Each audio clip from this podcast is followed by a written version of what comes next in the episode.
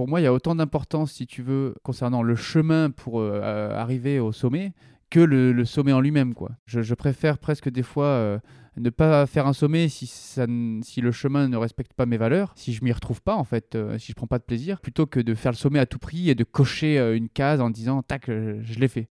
Et donc j'ai toujours essayé, en tout cas du mieux que je puisse, parce que c'est pas toujours évident, de créer des projets qui, venaient vraiment du plus profond de moi-même, Bonjour à tous, je suis Guillaume Lalu et je suis ravi de vous retrouver dans ce nouvel épisode d'Aventure épique. Aventure épique, c'est le podcast qui vous fait vivre dans chaque épisode une aventure en nature hors du commun. Explorateur illustre, sportif renommé ou encore simple amateur, aventurier du quotidien, Aventure épique est une plongée en apnée, le temps d'une aventure qui va vous tenir en haleine, vous émouvoir et vous inspirer. Les disciplines que vous pourrez retrouver dans Aventure épique l'alpinisme, l'exploration, l'escalade, le parapente, le vélo, la natation, la voile, le ski et bien d'autres encore. Aventure épique, c'est un nouvel épisode, un mardi sur deux, et le lundi qui précède, un extrait de l'épisode à venir pour bien démarrer la semaine ensemble. Et si vous souhaitez suivre notre actualité au jour le jour et découvrir les coulisses du podcast, rendez-vous sur notre compte Instagram aventureepique.podcast. Bienvenue dans ce nouvel épisode d'Aventure épique des aventures en plein air à couper le souffle. Salut Benjamin. Salut. Bienvenue dans ce septième épisode d'Aventure épique, le podcast qui a pour ambition euh, de partager des aventures en plein air à couper le souffle. Comment ça va sur euh, une échelle de 1 à 10 Ça va à peu près à, je dirais, 6,7. Euh, ça va là, on est très haut, là, on est au 17e étage. Tu arrives en termes de respiration d'oxygène, ça va, t'es es bien? Ouais, on est sur Paris, donc là pour l'instant ça va, je me sens bien, je suis pas aussi inconfortable qu'au K2 ou au Bourg de Pic. Tu vas partager avec nous aujourd'hui l'une de tes aventures épiques, elles sont nombreuses. On va s'attacher plus particulièrement à la trilogie des trois grandes faces nord des Alpes, Eger, les Grandes Jorasses et le Cervin par les directissimes. Du 12 janvier au 9 février 2022, il t'a fallu moins d'un mois en compagnie des alpinistes euh, Léo Billon et Sébastien Rattel pour réussir ces trois parois de référence du monde de l'alpinisme, trois faces nord ultra engagées. Benjamin, est-ce que c'est une aventure à laquelle tu repenses souvent? Je vais l'appeler aventure hein, par abus de langage, mais ce sera plus simple pour la suite de nos échanges. Est-ce que tu repenses souvent à cette trilogie? Oui, cette trilogie, pour moi, c'était un grand tournant un petit peu dans ma carrière d'alpiniste. C'était avant tout une, équipe euh, soudée, avec un copain très proche, euh, Léo Billon, puisque c'était un copain du, lycée. On était au lycée Sport Nature à Die, dans, la Drôme. On a fait ensemble nos armes. Et puis, s'est greffé à nous ben, un camarade de renom, euh, Sébastien Rattel. Et ensemble, du coup, on, est parti dans cette aventure qui était assez ambitieuse, effectivement, celle de gravir les directissimes, donc les voies difficiles, des, faces nord qui sont elles aussi difficiles.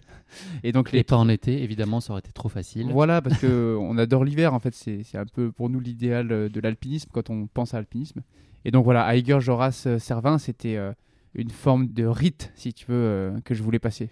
Benjamin, en, guise d'ouverture d'épisode, j'ai toujours pour habitude d'aller chercher dans Google Actualité des résultats qui sont en lien avec un des mots-clés de l'épisode qui va nous concerner aujourd'hui, en l'occurrence le Cervin. Et voilà, j'ai une petite info, un petit quiz pour toi. Euh, dans les prochains mois, l'emballage de Toblerone va changer. Alors, je ne sais pas si tu savais, mais c'est le ah Cervin qui est représenté sur, euh, sur cet emballage-là.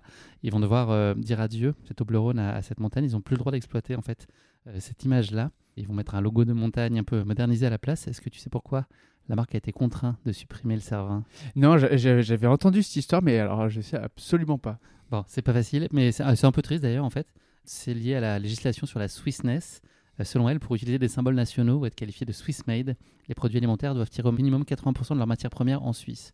Or, après plus d'un siècle de création Made in Switzerland, la production va être délocalisée en partie à Bratislava en Slovaquie et donc il y aura moins de 80% qui sera fabriqué en Suisse et donc ciao le servant, terminé.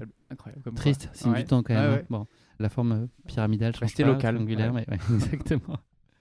Benjamin, euh, petite question d'ouverture euh, du podcast. Est-ce que tu pourrais te présenter, mais je demandais de synthétiser en trois dates, trois dates clés complètement euh, aléatoires, subjectives de ton choix, trois dates marquantes de ton parcours. On aura l'occasion d'y revenir plus en détail, mais trois dates fortes. Eh ben, 1992, ma naissance, à Die, dans la Drôme. Après, je te dirais peut-être 2010, mon baccalauréat. Ça peut paraître tout bête, mais c'est important. Pas que le bac.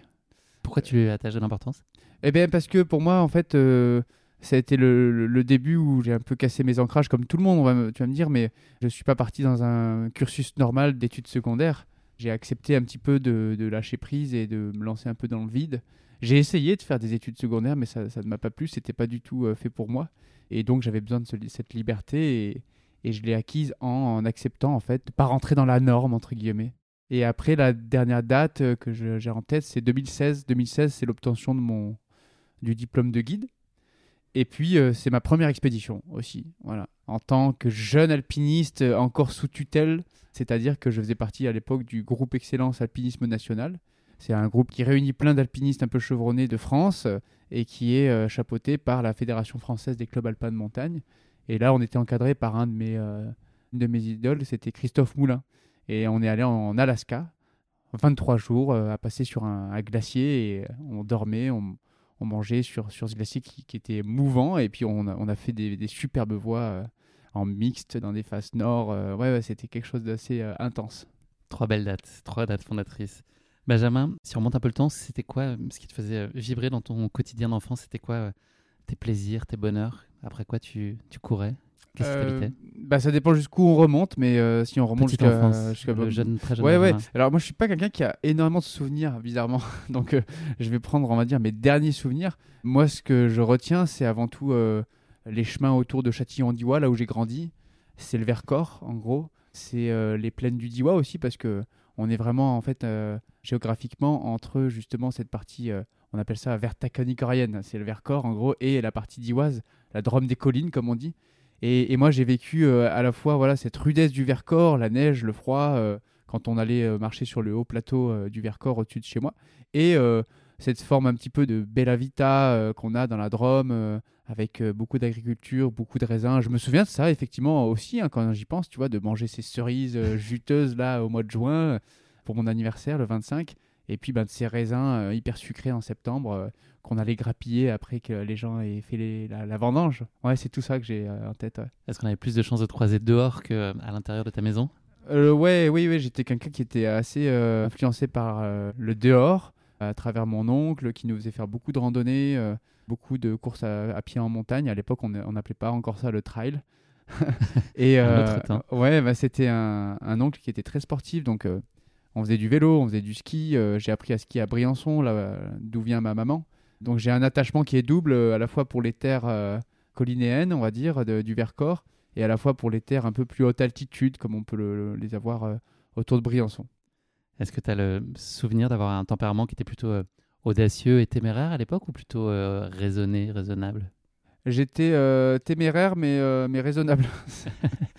c'est une forme de contradiction, mais et je pense que je suis toujours un petit peu finalement, c'est-à-dire que j'ai toujours été un petit peu euh, vigilant quant, à ce que j'entreprends, euh, pas forcément une grande confiance en moi, dans euh, comment je me vois en termes de potentiel physique, même potentiel intellectuel, et, et, en fait ça m'a toujours fait approcher les choses, le fait d'avoir moins confiance que d'autres peut-être, avec une volonté d'être un peu déterminé dans l'approche, quoi. C'est-à-dire de m'entraîner peut-être un peu plus parce que ben, je voulais combler ce manque de confiance, quoi. Et finalement, ça me faisait arriver ben, en face de mon objectif, euh, que ce soit euh, ma randonnée sur le Vercors euh, pour aller le plus vite possible parce que j'étais déjà un petit peu enclin à ça, quoi, à vouloir aller vite. Ce genre de, de réalisation m'a- m'a m'a amené justement à, à donner le meilleur de moi-même, quoi, si tu veux. Mais à la base, j'ai pas vraiment confiance en moi. Donc c'est beaucoup de temps d'analyse en fait, c'est ça, avant de te lancer dans quelque chose? Ben, c'est beaucoup, de temps de réflexion ou tu pouvais aussi te laisser aller de façon très instinctive et impulsive en te disant ok, je sais pas trop mais j'y vais? Alors, il y avait les deux sur le côté performance, euh, quand il y avait un examen, quelque chose, euh, un but précis, euh, là, il y avait quand même beaucoup, je- ça gambergeait énormément. Je pense que c'est peut-être pour ça aussi que j'ai pas su prendre le virage des compétitions, notamment à bras le corps, parce que je, je, me sentais sûrement pas à l'époque. J'en ai fait quelques-unes, mais c'était pas forcément. c'était beaucoup de stress, c'était beaucoup de tergiversation. Et par contre, après, le côté exploratoire, je l'avais par exemple en vélo de route où j'avais vraiment à cœur depuis mon village de découvrir toute la contrée des- de la Drôme et que je pouvais pas faire sans le vélo parce qu'on n'y allait pas en voiture, parce qu'il n'y avait pas d'intérêt. Et je m'amusais à, à avoir ce côté un peu esthétique, si tu veux, de me dire tiens, je pars de mon village et je vais faire telle boucle. Et donc il y avait un peu cette idée de création. Déjà l'esthétique, l'art et la manière, on en parlera un peu Ouais. plus tard, la- la créativité qui est si importante euh, dans ton approche. Les premières images d'aventure qui t'ont bercé, c'était quoi? Est-ce que tu as des souvenirs aussi de ça? Alors euh, je me. Qu'est-ce qui te faisait rêver? Bah, c'était toutes ces images de. Là, pareil, je sais pas jusqu'où je vais, remonter. Il y a deux, étapes un peu. La, première, c'est, je me souviens quand j'étais jeune, j'aimais, j'aimais beaucoup regarder euh, les Jeux Olympiques, euh, j'aimais beaucoup regarder le Tour de France. J'étais admiratif de ces gens qui faisaient quelque chose d'inutile, mais juste pour euh, prendre du plaisir, se dépasser et explorer un petit peu leurs limites, si tu veux, personnelles. Et, en fait, je pense que chacun de nous a besoin un petit peu peut-être de ça à un moment de sa vie. Et moi, à l'époque, quand j'étais jeune, j'étais vraiment fasciné par ça, quoi, et j'avais envie. Et ensuite, euh, en deuxième partie, plutôt vers mes 14-15 ans, j'ai commencé vraiment à m'intéresser de plus en plus à l'escalade, l'alpinisme, etc., le monde vertical. Et là, euh, j'avais tout plein de magazines qui me faisaient rêver, des photos euh, du Yosemite, des photos de cascades de glace, des photos de personnes dans des faces, tu sais, avec beaucoup de rochers empilés, de la glace, de la neige, du froid en face nord.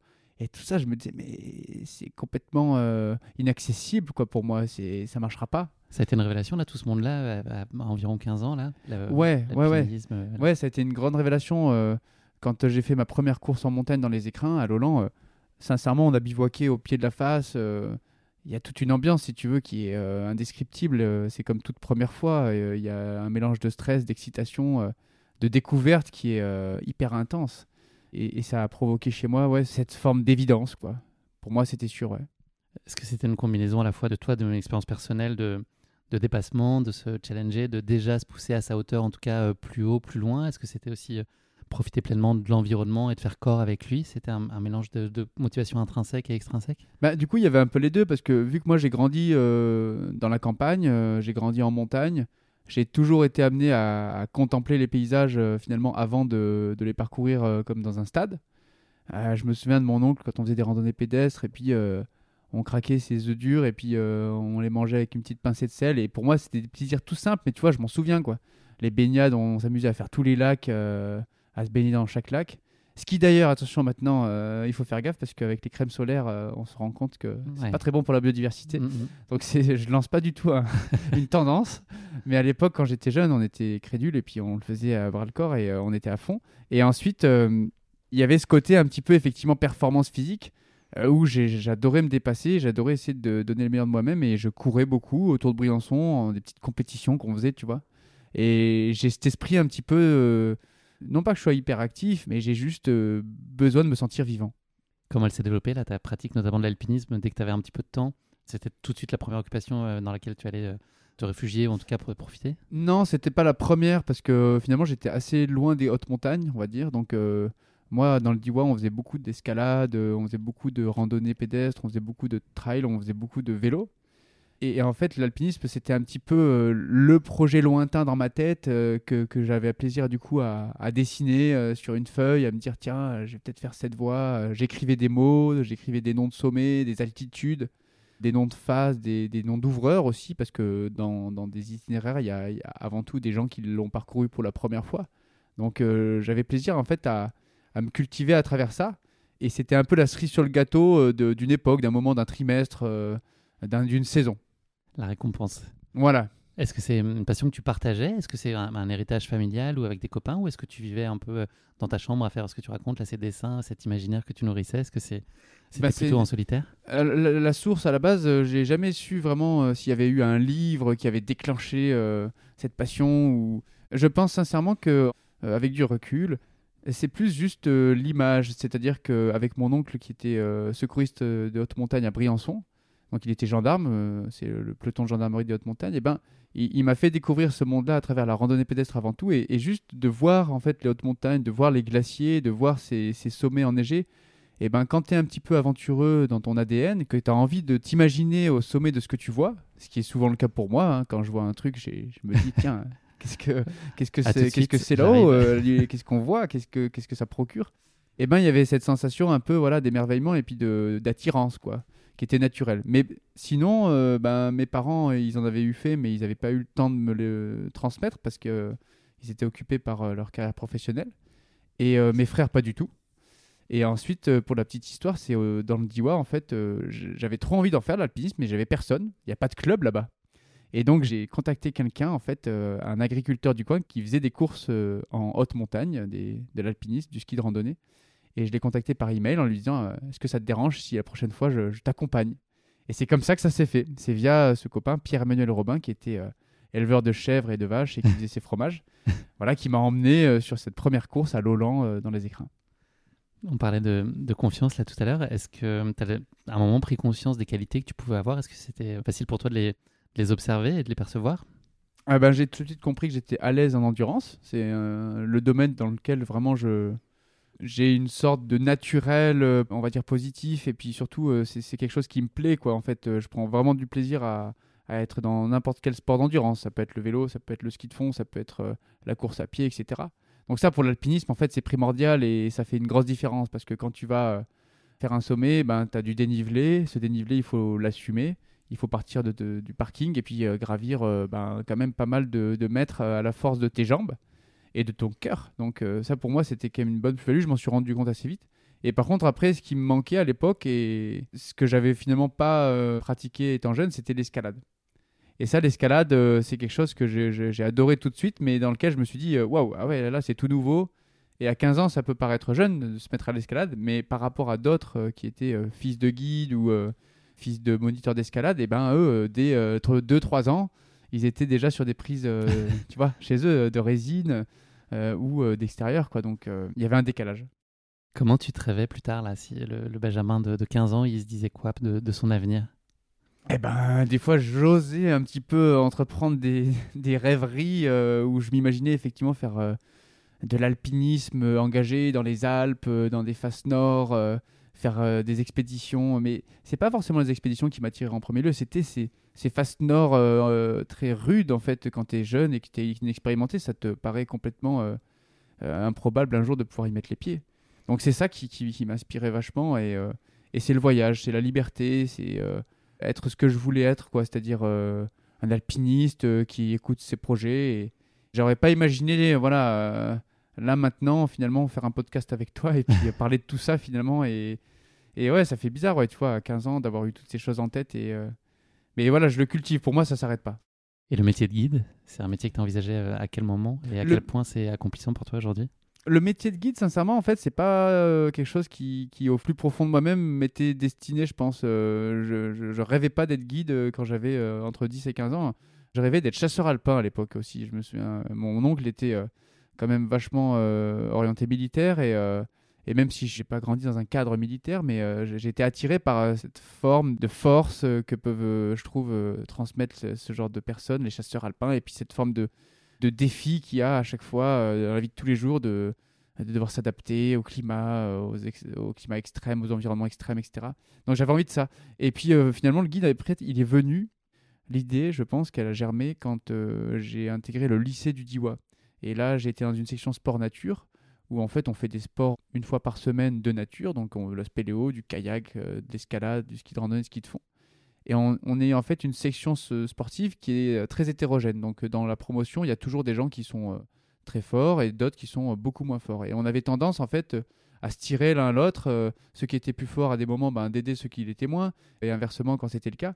Et donc ça m'a amené, je pense, à explorer cette case de l'encadrement, entre guillemets, de l'entraide euh, et, le métier, du coup, m'est apparu au fur et à mesure. La vision de, ta pratique ou de tes pratiques, donc je l'ai dit tout à l'heure, c'était l'art et la manière. C'est important pour toi d'apporter de la créativité? Qu'est-ce que ça t'apporte? Est-ce que c'est à la fois le, la dimension esthétique, vraiment? Ou est-ce que c'est aussi une part d'originalité, donc de faire différent? Pour moi, il y a autant d'importance, si tu veux, concernant le chemin pour euh, arriver au sommet que le, le sommet en lui-même, quoi.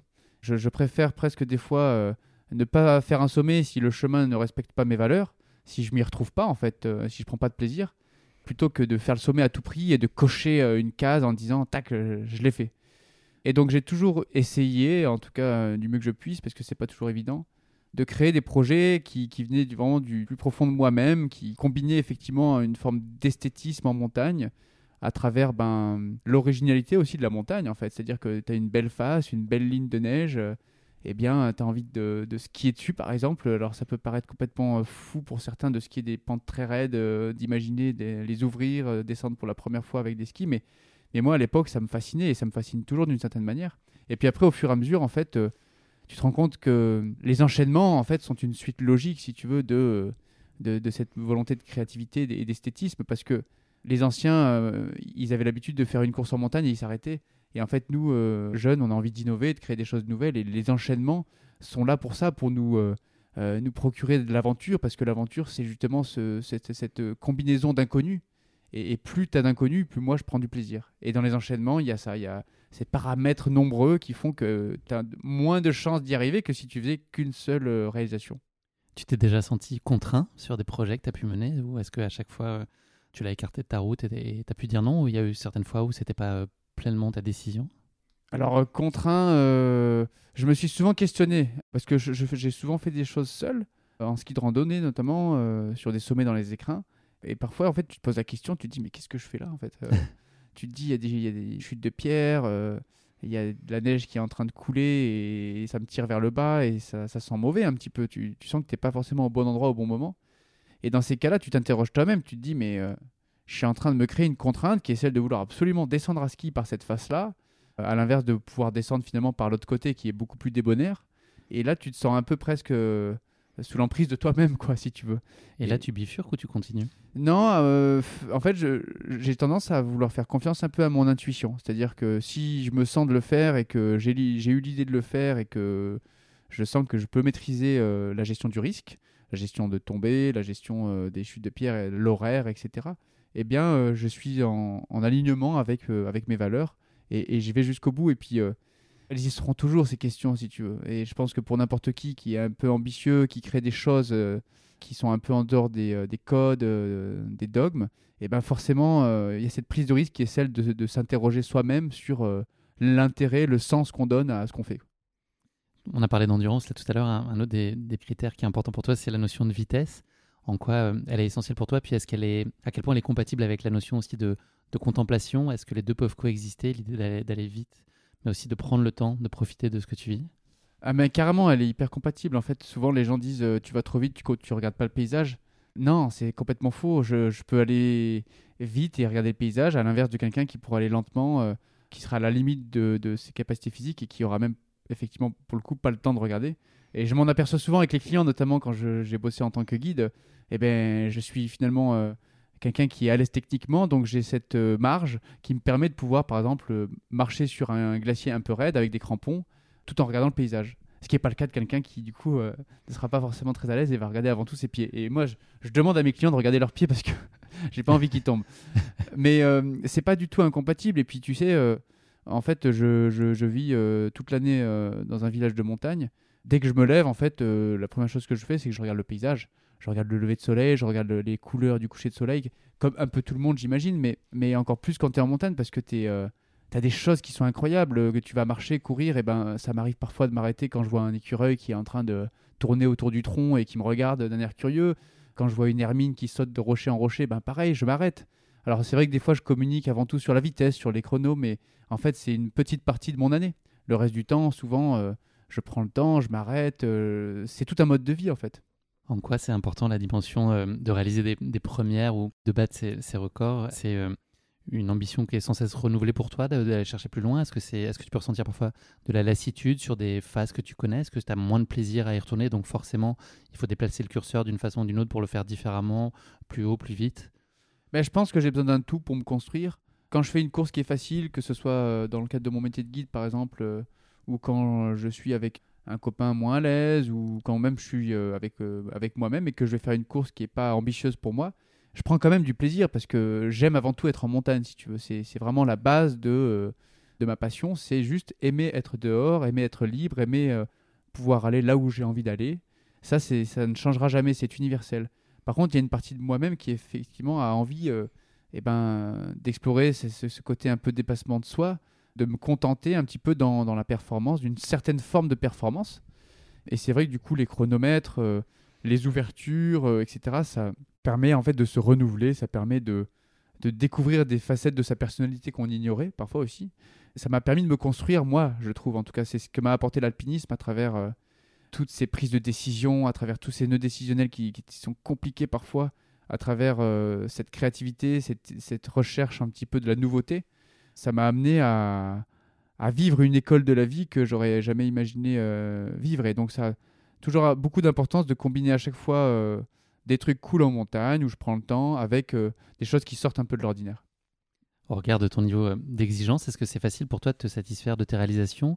Ou tu vas toujours un peu dans cette quête d'optimisation, de dire ça j'aurais pu le faire autrement, j'aurais pu le faire mieux Ou est-ce qu'il y a quand même un temps pour savourer et se dire ok j'ai réussi, c'est chouette, Ouais, c'est pas évident cette question parce que c'est vrai que de base, je suis quelqu'un qui est euh, très insatisfait. Et quand on descend par exemple de Liger euh, avec euh, Seb et Léo, et ben je me dis ah putain tu vois ça on aurait pu faire mieux on aurait pu gagner du temps à tel endroit. Et en fait euh, ben ouais le futur là c'est de le faire à la journée. Donc tout de suite je pense à euh, qu'est-ce qui est possible de faire de mieux dans ce qu'on a euh, ce qu'on vient de faire. Et c'est le cas euh, dans la plupart des ascensions euh, des réalisations que je fais j'ai tendance à vouloir non pas forcément les rabaisser mais c'est plus à voir plus loin quoi. C'est à dire ne pas forcément me contenter de ce que je viens de faire. Et, ça c'est quelque chose sur lequel je- j'essaie de travailler de plus en plus parce que c'est quand même important, ben, au bout d'un moment, eh ben, de ne pas tomber dans cette volonté de toujours aller plus loin. Il y a un risque en montagne, on le sait, c'est celui de mourir tout simplement, parce qu'on a mis la barre beaucoup trop haute. Je l'ai vécu notamment par exemple sur l'expédition quand j'ai fait le Broad Peak et que j'ai tenté le K2. Mhm. J'ai peut-être été allé un peu loin dans les ambitions. Et si je m'étais contenté finalement euh, de ce record au Broad Peak, est-ce que euh, j'aurais eu euh, ce souci euh, au K2 C'est une bonne question. En tout cas, j'ai de plus en plus de plaisir à être satisfait de, de ce que je fais, mais je veux pas tomber dans euh, l'exagération et je veux pas tomber dans euh, la satisfaction euh, redondante, c'est-à-dire où bah, finalement euh, tu manques d'exigence. Je veux quand même garder cette exigence. Et à l'inverse, là, peut-être les, les déceptions, les désillusions. Tu parlais du K2, là, qui était euh, malheureusement difficile. Tu as connu une hypoxie euh, grave. Mm. Il y a eu une Nanga Parbat aussi plus récemment où tu as dû faire demi-tour. Combien de temps tu vis avec ces déceptions-là quand ça se passe pas comme tu l'imaginais? Ça dépend. Pour le K2, par exemple, ça a mis un peu plus longtemps à, à se faire en termes de convalescence que par exemple le Nanga Parbat, dans le sens où, le K2, il y avait un, un réel enjeu, je trouvais, euh, personnel. euh, je m'étais beaucoup investi et euh, je, suis, je suis allé très loin dans l'effort, en fait. Je suis allé très loin dans l'engagement. et je m'attendais vraiment pas, en fait, à avoir ce problème d'hypoxie parce que je, pensais vraiment acclimaté. J'avais déjà fait 2 8000 sans oxygène.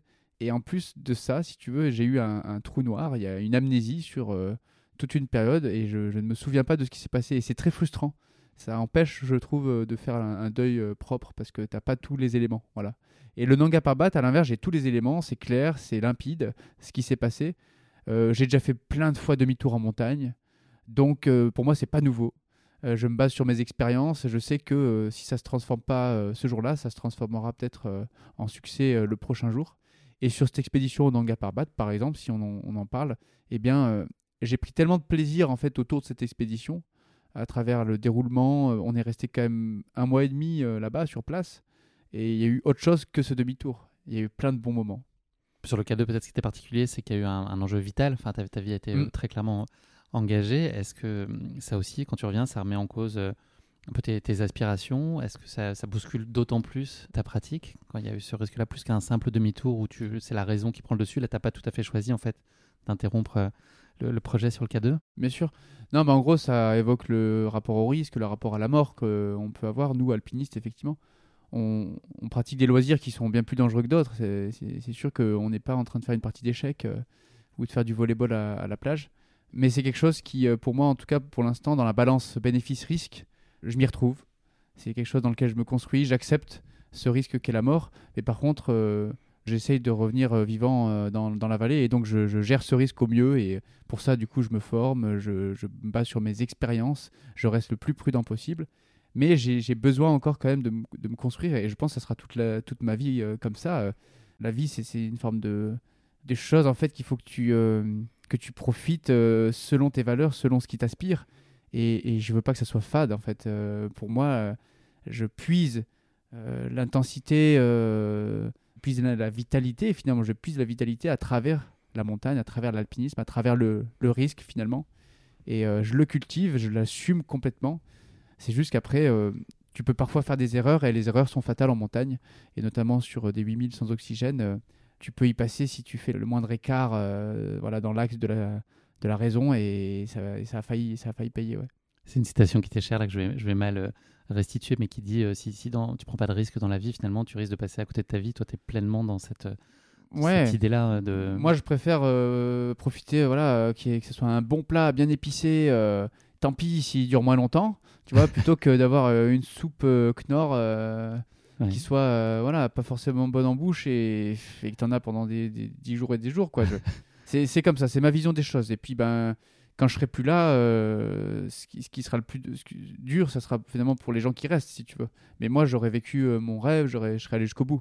Je suis comme Molière, moi j'ai envie de mourir en montagne, quoi, si tu veux, si j'ai à choisir entre ça et euh, sur la route, un accident euh, banal.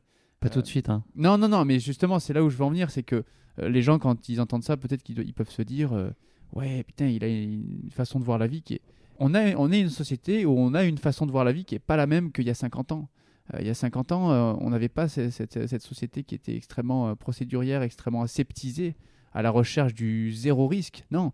Et nous, je pense, montagnards, alpinistes, on, a envie de, de, de, rester un petit peu dans, cette vision de la vie où on a envie de profiter, d'accepter ce qui, nous entoure dans notre passion. Mais par contre, on va effectivement euh, pas y aller de manière complètement insouciante et pas y aller de manière inconsciente, surtout c'est ça le plus important. Et on va se former, on va essayer de, faire au mieux pour revenir en bas et renouveler ce plaisir qu'on a à chaque fois euh, quand on, quand on met les pieds en montagne.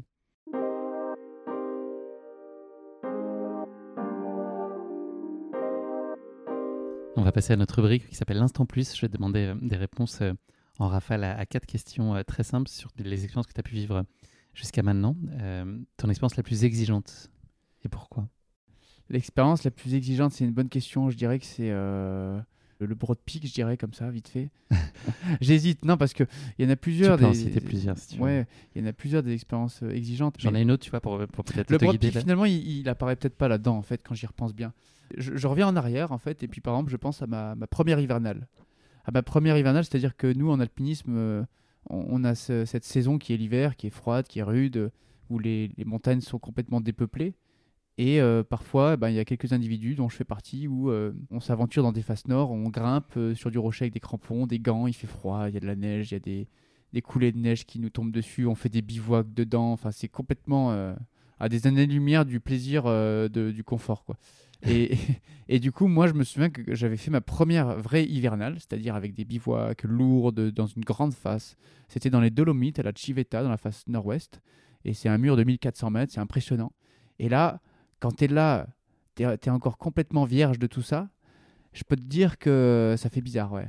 et là, j'ai ressenti un gros euh, nœud dans le ventre en me disant, mais waouh, là, je vais, ça va être hyper dur, quoi. Ça va être hyper dur. Et, et ça, pour moi, c'est des choses qui sont euh, des grandes étapes, si tu veux. Ouais. Et ça a cassé beaucoup de choses. J'ai une seconde question qui est peut-être en, lien avec l'expérience que tu viens de décrire. Ton expérience jusqu'ici la plus déstabilisante, celle où tu comprends pas ce qui se passe là, il y a des choses qui t'échappent, tu n'as pas de repères, c'est un, instant compliqué. Est-ce que c'est celle-là aussi? Ben non, là pour le coup, finalement, je repense tout de suite au K2 parce que le K2, euh, c'était vraiment une déconvenue euh, assez incroyable et, euh, et c'est la première fois que je suis victime de ça, de cette hypoxie sévère, donc ouais, je prendrais le K2. Ouais. Celle que tu raconteras en premier à tes petits-enfants ah Au coin du feu, si te demande papy, ah. raconte-nous quand tu étais jeune, qu'est-ce que tu faisais? Ou que tu feras encore d'ailleurs, je te le souhaite. Euh, ouais, ouais. Eh ben, moi, c'est toutes les. Je pense que je suis tellement attaché euh, à là où j'ai euh, découvert l'alpinisme et à cette idée en fait d'être attaché à un territoire que je raconterai les petites aventures que j'ai vécues dans les écrins en fait. c'est ce qui, c'est ce qui m'a ému énormément, c'est ce qui m'émeut encore. Et j'ai toujours cette surprise ah, ben, quand je reviens, si tu veux, de contrées euh, lointaines où il y a eu des immenses glaciers, des immenses euh, sommets, euh, plus de 8000 mètres, tu reviens dans les écrins et tu compares objectivement. C'est quand même vraiment une toute petite miette. ça n'a vraiment pas forcément de, autant d'ampleur. Et, et, par contre, en fait, quand je m'immerge à nouveau, ben, je, je ressens quand même la magie quoi, qui opère. Dernière question de cette rubrique L'Instant Plus, celle dont tu voudrais revivre les émotions, si c'était possible. Alors, ouais, j'ai une scène à laquelle je repense souvent pareil, dans les écrins. Là, on est euh, en octobre, euh, la saison se finit, les refuges sont fermés, et puis euh, on s'aventure avec Léo Billon, qui est mon copain de toujours un peu, et dans la face sud de la Tête du Rouget. C'est un sommet à plus de 3005 quasiment, qui est dans la vallée du Vénéon. Et là, en fait, c'est une face granitique de 450 mètres qui est magnifique, dans du super brochet. Et en fait, il y a eu les premières neiges sur les sommets alentours. Donc, en fait, il faut imaginer les lumières d'automne qui subliment tout le paysage. Et là, je regarde euh, sur la droite et je vois un, vautour passer, tu vois, qui fait euh, des battements d'ailes euh, immenses. Et puis, je vois au fond le, sommet de la barre des écrins, l'aile froide. Enfin, c'est tout des sommets incroyables. Et j'ai une petite goutte, et c'est rare, hein.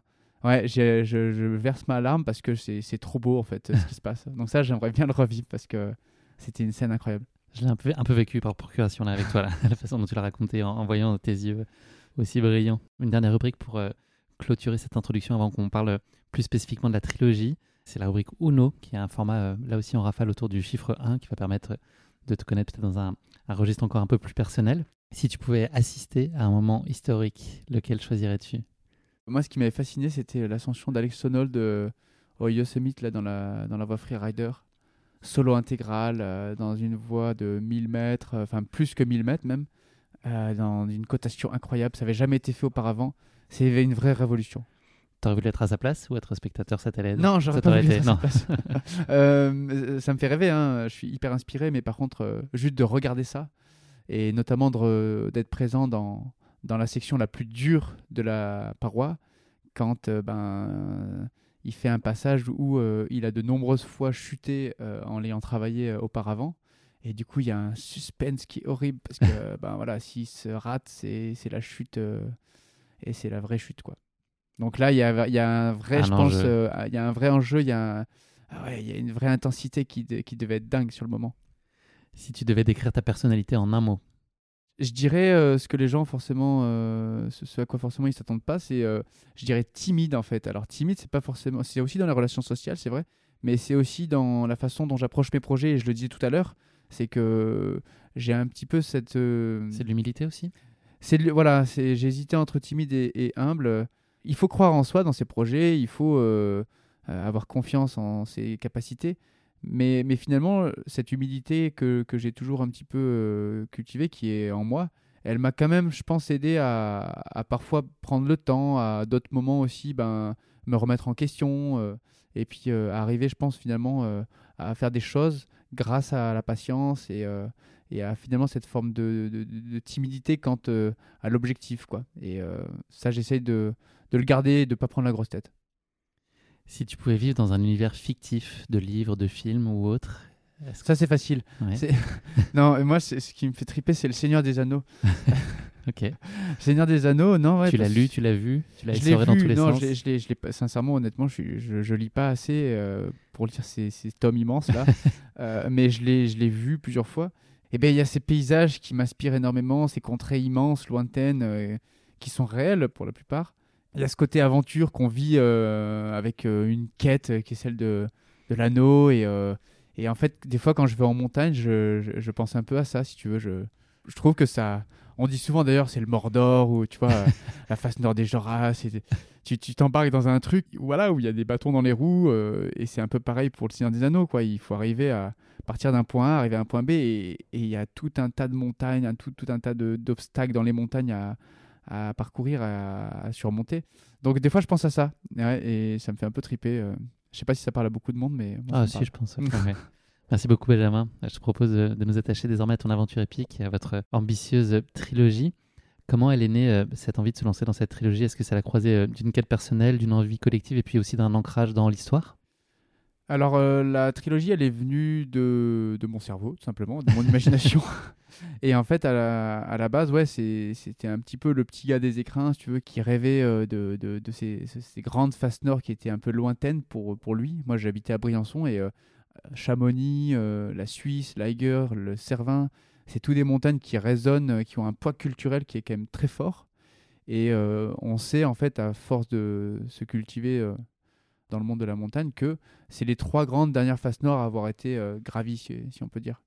Et il y a eu beaucoup d'histoires autour de ces, ces faces nord. Il y a un poids historique qui est très lourd. Et en tant qu'alpiniste, au-delà euh, qu'il y a eu des enjeux euh, humains, des enjeux peut-être aussi d'ego à cette époque, dans les années 30, sur qui allait le faire en premier, et ben il y a aussi au niveau topographique tout simplement des faces qui sont hyper belles et hyper impressionnantes et euh, hyper plaisantes à, imaginer gravir. Je dis bien imaginer parce qu'au début, euh, quand, quand tu n'y as jamais forcément été, ça fait un peu bizarre de te retrouver au pied des, des, des 1800 mètres de l'Aiger, si tu veux. Et ça, moi, ça me fascinait d'imaginer pouvoir euh, eh ben, euh, créer une aventure, enfin créer cette quête qui était de, de faire ces trois faces nord avec une équipe. Et tout ça, du coup, en un hiver, ça nous permettait d'avoir une forme d'expédition à la maison où, du coup, on se donne un objectif et on, on prend tout l'hiver pour ça. Donc, on travaille pas, on, on se focalise sur ce, sur ce projet. C'est combien de temps là entre le moment où l'idée est là et le moment où elle peut se C'est assez rapide parce que, en plus de tout ce que je viens de dire, il y a aussi en fait des gens qui avaient déjà fait cette, cet enchaînement des trois faces nord en 2011. Et donc, on avait quand même une référence, si tu veux. On savait qu'il y avait des Français qui avaient fait ça euh, en trois mois, euh, répartis sur tout l'hiver, entre janvier, février et mars. Et nous, en fait, euh, moi, je prends la décision l'automne 2021. Et j'appelle Léo, euh, qui lui appelle Sébastien. Et, euh, et là, du coup, on se met d'accord. On dit, ben ouais, ça c'est une bonne idée. euh, c'est un peu challenging. Sébastien, il a déjà fait plein d'ascensions dans les Alpes, mais l'idée d'enchaîner, justement, ben, d'avoir cette petite contrainte imposée par nous-mêmes, et ben, ça l'attirait. Et donc, après quelques coups de fil, on s'est mis d'accord. On s'est dit, allez, on bloque trois mois, janvier, février, mars, qui correspondent à l'hiver calendaire. Et on part sur ce projet de gravir les trois directicimes dans les trois grandes façons des Alpes. Le casting, là, il était euh, très immédiat, très évident pour l'accorder. Alors Léo, évidemment, parce que, comme je l'ai dit depuis tout à l'heure, c'est euh, le gars qui, avec qui ben, j'ai... en Ton para- gars sûr. Ouais, c'est mon gars sûr, c'est le gars avec qui en parallèle on a tous les deux développé euh, ses propres capacités, ses, ses spécificités, mais à la base on a quand même un, un tronc commun euh, qui, qui est celui de- du lycée, qui est celui de ses premières euh, immersions en montagne ensemble, etc. Et C'est un gars qui est hyper fort quoi en montagne. euh, il suffit pas d'être hyper fort techniquement en montagne, il faut également euh, montrer une appétence euh, à la, à la rusticité, une appétence à la détermination. Et, et chez Léo, en fait, euh, il y, a, il y a tout un, un tas de qualités qui font que c'est un gars encore plus sûr que ce que c'est déjà, tu vois. Et qui est complémentaire. C'est quoi vos zones là, de complémentarité tous les trois? Comment tout ça s'interface? Eh ben, en fait, j'ai toujours été le gars euh, plutôt orienté cardio, puisque moi, je, suis, je viens de l'endurance, donc euh, euh, dès qu'il y avait une, je sais pas, une pente de neige à tracer, etc., c'était, j'étais volontaire et c'était logique que je le fasse. Et ensuite, Léo, lui, il a toujours été un peu plus euh, grimpeur. Euh, il vient d'une famille, enfin de son père a ouvert pas mal de voies dans le Vercors, après elle notamment, et il a toujours plus pratiqué l'escalade que moi. Et je pense que c'est plus ancré au fond de lui-même que moi. Et ce qui faisait qu'en montagne, quand il y avait une longueur un peu difficile, eh ben c'était Léo le joker. Et après Sébastien, en fait, lui, c'était le collègue de travail de Léo, puisque Léo faisait partie du, groupe militaire d'haute montagne, qui est une forme d'association d'alpinistes au sein de l'armée, de groupe au sein de l'armée qui, euh, qui fait de l'alpinisme de haut niveau et qui euh, fait rayonner euh, cet alpinisme de haut niveau à, à travers la France. Et donc, ben, Sébastien, en fait, il avait euh, 10 ans de carrière euh, dans ce groupe, donc ce qui était énorme. Il avait fait plein, plein de choses, plein d'hivernales, plein d'ascensions dans les Alpes. C'est une vraie référence. Et Léo, vu qu'il avait euh, intégré le groupe militaire d'haute montagne quelques années plus tôt, ben, ils avaient déjà fait beaucoup de choses ensemble.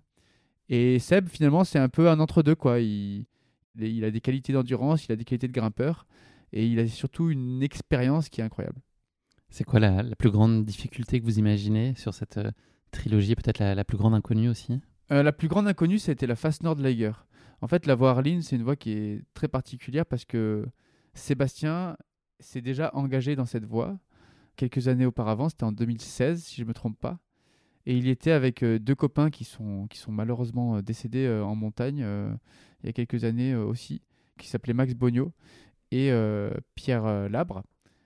Ils font cette voie qui est très peu finalement connue dans le milieu, mais qui est quand même dans le noyau dur des alpinistes un peu euh, une, une référence. Et en fait, ils font plus ou moins demi-tour à la fin, c'est-à-dire qu'ils n'arrivent pas à trouver le cheminement final, donc les 300 derniers mètres. Déjà, ils en chient des- pour arriver à, à ce- à cet endroit-là. Et ensuite, du coup, ils ils s'échappent par la gauche, par la voie avec Mayer, la voie d'origine, euh, la première voie de la face, en fait, euh, qui est beaucoup plus facile.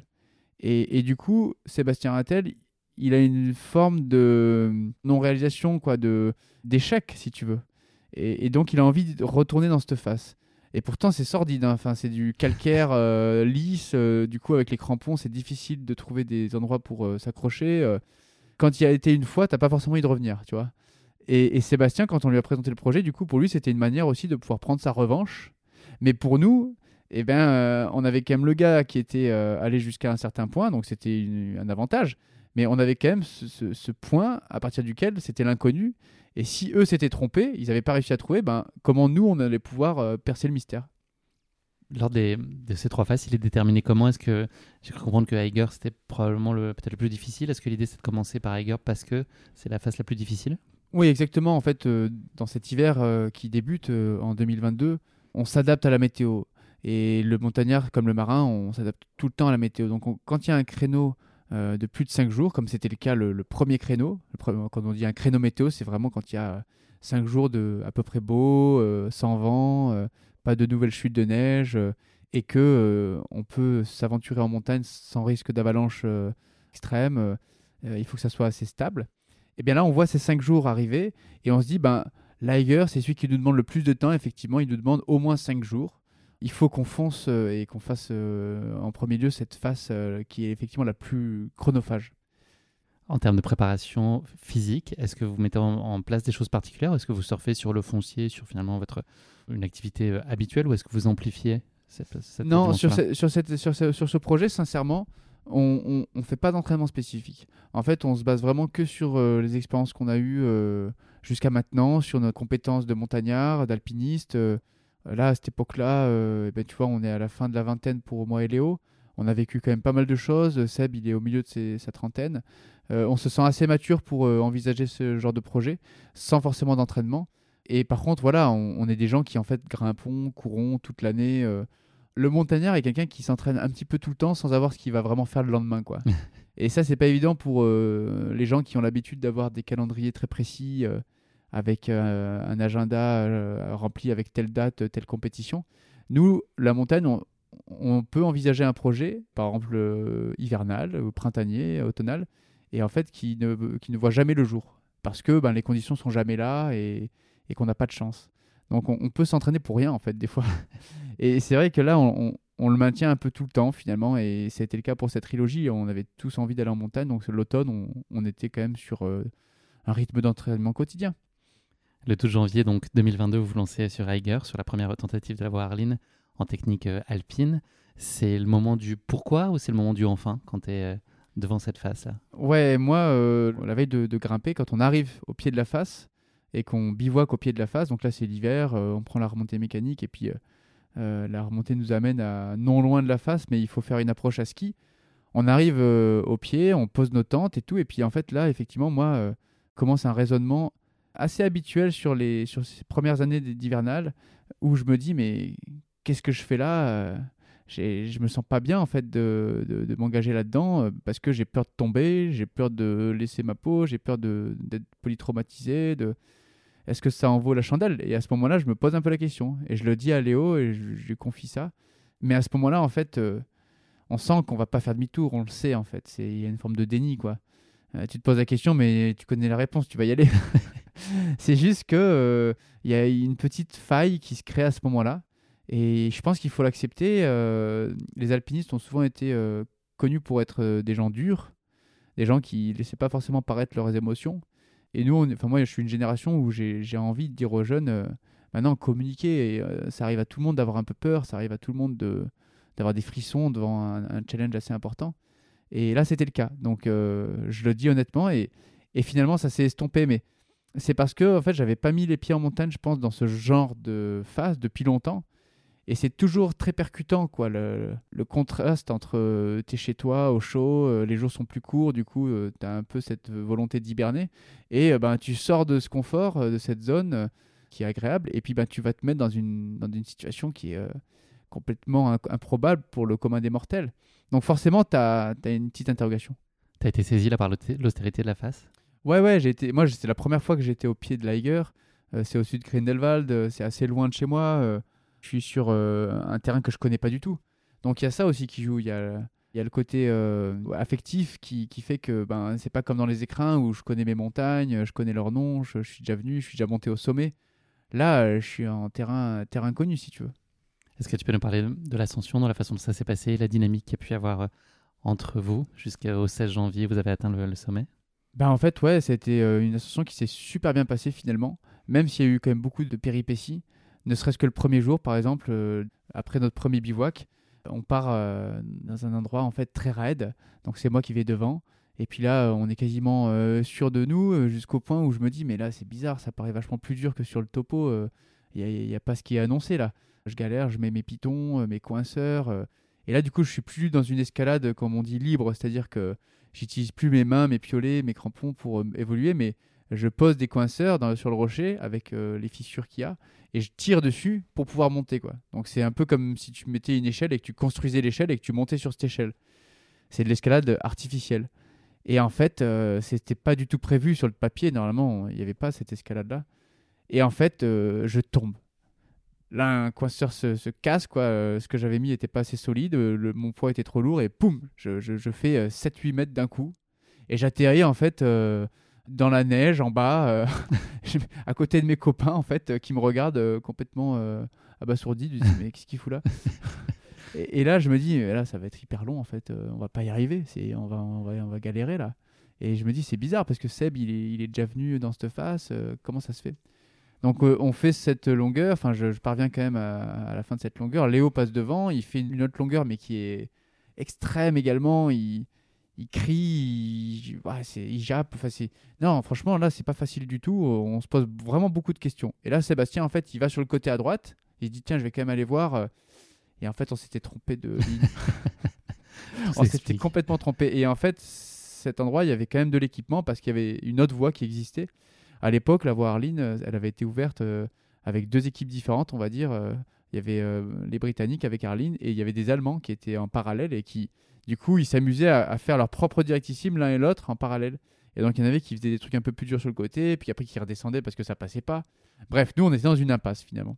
Et donc là, ça a été la première grande péripétie où on s'est dit, bah là, on a perdu un temps de fou parce que dans ce genre d'aventure, eh ben, chaque minute compte, si on peut dire. Et chaque mètre gravi est important. Et hum, il y a l'enjeu des bivouacs. Donc euh, on peut pas bivouaquer dans tous les endroits de la face, c'est pas possible. Et il y a des endroits stratégiques où on sait qu'il faut qu'on atteigne ce point-là le soir. Sinon, on perd un jour si on rebivouaque au même endroit et on va, on va pas pouvoir sortir euh, au sommet. C'est possible d'arriver sur un bivouac de nuit Enfin, c'est souhaitable ou est-ce qu'il vaut mieux euh, le, le faire dans, dans des Alors, conditions euh, L'hiver, euh, dans quasiment tous les bivouacs à Liger, par exemple, quand on a fait l'ascension, on y est quasiment à chaque fois arrivé de nuit. En fait, il faut comprendre que l'hiver, euh, la nuit arrive hyper tôt. Il y a un nombre d'heures d'ensoleillement qui est quand même hyper euh, court. Et euh, on commence de nuit généralement et on finit de nuit. Du coup, il faut avoir cette habitude-là. Et ben, déjà de garder ses batteries au chaud euh, parce qu'elles se déchargent quoi, au lithium. Et, et cette habitude aussi de se dire euh, la nuit arrive, c'est pas grave. Et c'est tout bête à dire, mais en fait, il y a beaucoup de gens qui sont stressés quand la nuit arrive parce que ben, je pense que c'est intuitif. L'humain, il... quand la nuit arrive, il faut qu'il soit dans sa caverne, euh, à l'abri, euh, tu vois, euh, comme un animal en Mhm. fait. Ça fait à tous les gens qui sont pour la première fois en montagne et quand la nuit arrive et dans un, contexte où il faut rester concentré et il faut. sinon, en fait, tu, tu pourras pas dormir. C'est- pas évident pour beaucoup d'entre eux. Et, et moi, j'ai mis longtemps, je pense, à le à l'apprécier, si tu veux. Maintenant, c'est presque ça, c'est que je l'apprécie. En tout cas, j'ai mis longtemps à le digérer. L'étape secondaire, c'est celle dont je viens de parler, c'est l'apprécier. Et ça, ça vient de Max Bogno, notamment dans la, la première hivernale, que j'ai faite à la Civetta. Il m'avait dit ça, il m'avait dit euh, ben, euh, Tu te sens pas bien là? Et moi, j'étais là, mais moi, je veux sortir le plus vite possible de, ce, de cette phase parce que je prends du plaisir, mais pour moi, c'est pas là qu'il faut que je sois. Et en fait, finalement, d'avoir ce regard-là, de se dire Je prends du plaisir à être là, je pose l'action, j'arrête le temps et je suis bien là dans la face nord. Ok, euh, je- j'ai pas à être là normalement, euh, mais euh, ça change tout dans des ascensions comme ça. Comment se passe la suite de l'ascension? Après, du coup, on, on arrive à, à faire notre deuxième bivouac euh, à peu près à l'endroit où on voulait. Et là, on est juste à côté en fait du train. En fait, il faut savoir que dans, dans la face nord de l'Aiger, dans le, le rocher, il y a un train qui passe en fait, euh, qui est historique. Et du coup, il y a des fenêtres et du coup, on on n'est pas loin de ça et on entend du coup le, le train qui passe comme ça, qui, qui frissonne. Alors Très étonnant ça. c'est très étonnant parce que toi, tu es dans ton bivouac, euh, tu vois aussi Grindelwald, les lumières un petit peu en, bas euh, qui, euh, qui sont lumineuses. Et tu as ce contraste effectivement entre la société, les choses qui sont faciles, quoi, et, et le terrain dans, lequel tu t'es mis, le challenge dans lequel tu t'es engagé. Et ça te percute, quoi. Et c'est un petit peu ce qui était arrivé d'ailleurs dans les tragédies de Liger, c'est ce qui avait fait connaître un peu ce- cette phase, c'est que les gens regardaient à la longue vue, en fait, les grimpeurs tenter cette première. Et en fait, il y a eu beaucoup de drames, beaucoup de gens qui sont morts. Et les gens voyaient ça quasiment en direct, si tu veux. Et du coup, il y a eu tout un emballement médiatique autour de cette phase. Du fait qu'il y a une proximité avec euh, le, confort, avec la société.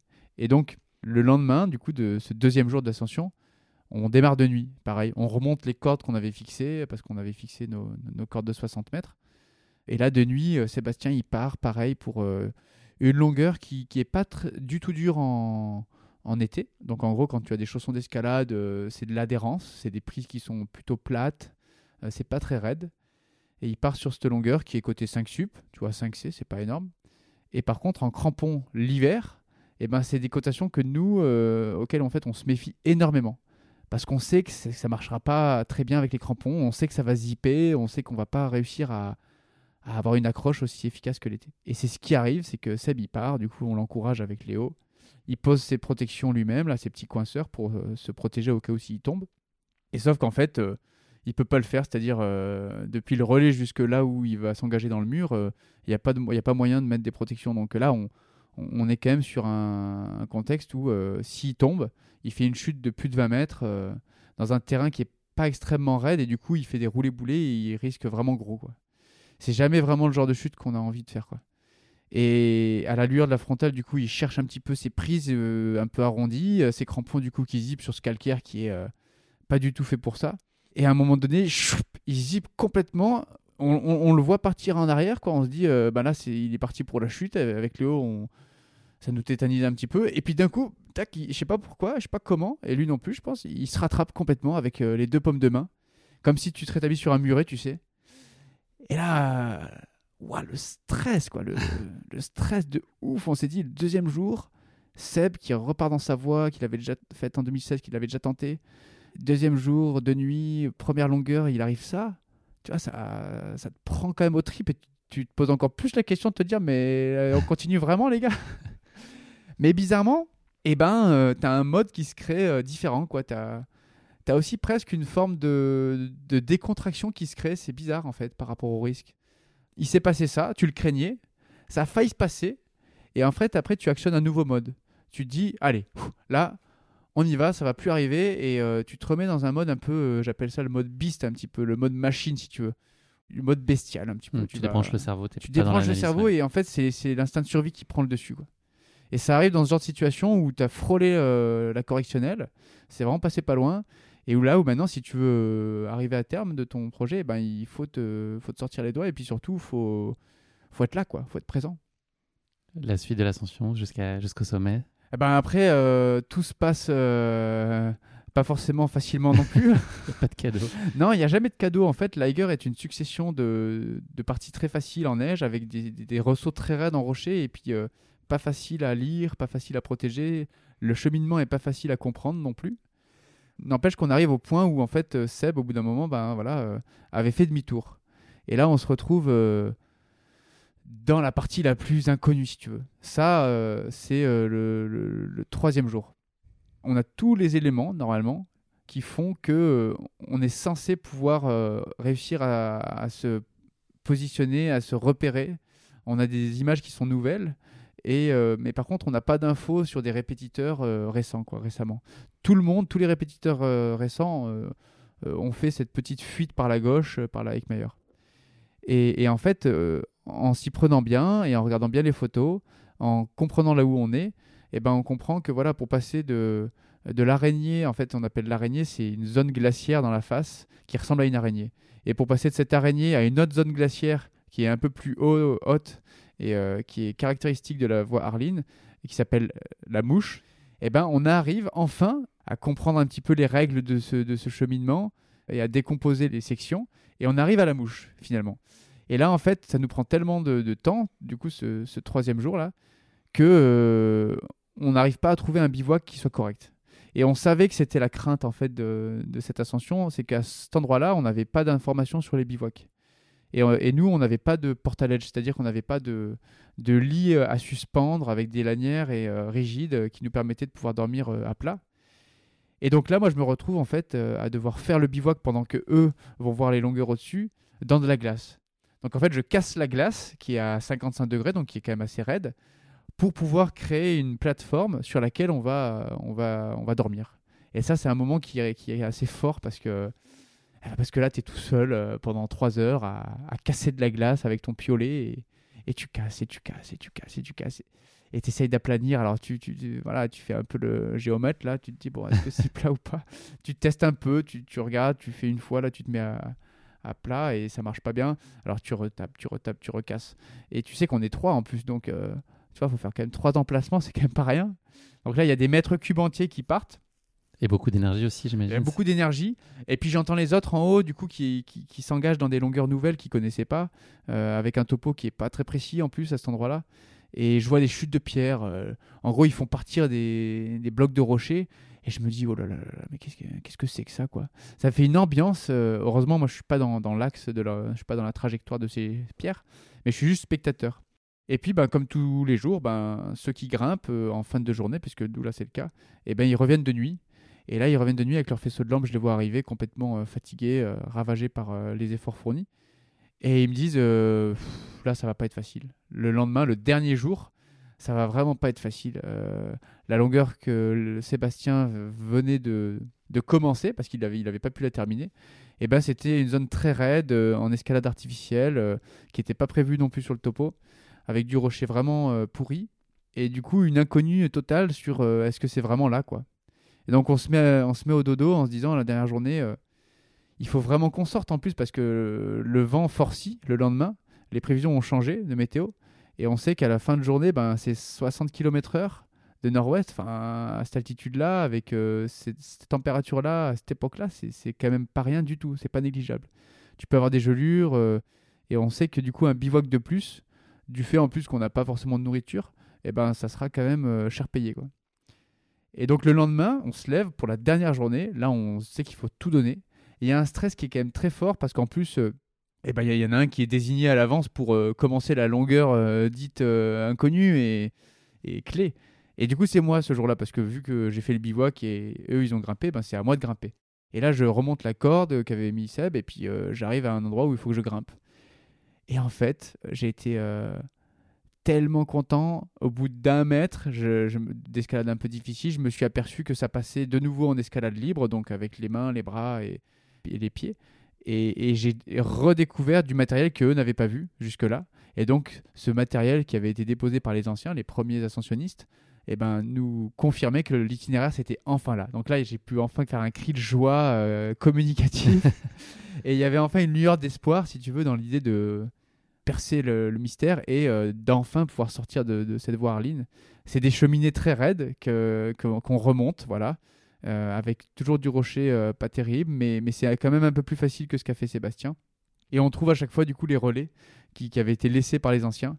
Donc forcément, dans ces moments-là, tu penses aussi ben, au premier et puis aux répétiteurs aussi qui, ont, qui sont venus par là et tu vois des traces. Euh, tu sais pas de quel python euh, ça date, euh, tu sais pas non plus euh, de quelle chanson il s'agit. Est-ce que c'est les Japonais, est-ce que c'est les Français qui ont, qui ont répété cet itinéraire? Ils l'ont toujours répété, en fait, ces deux équipes en style himalayen. Donc c'était des gros moyens avec des cordes fixes, ils étaient toujours, toujours reliés à la vallée ils redescendaient. ils faisaient ça des fois en deux mois, trois mois, tu vois.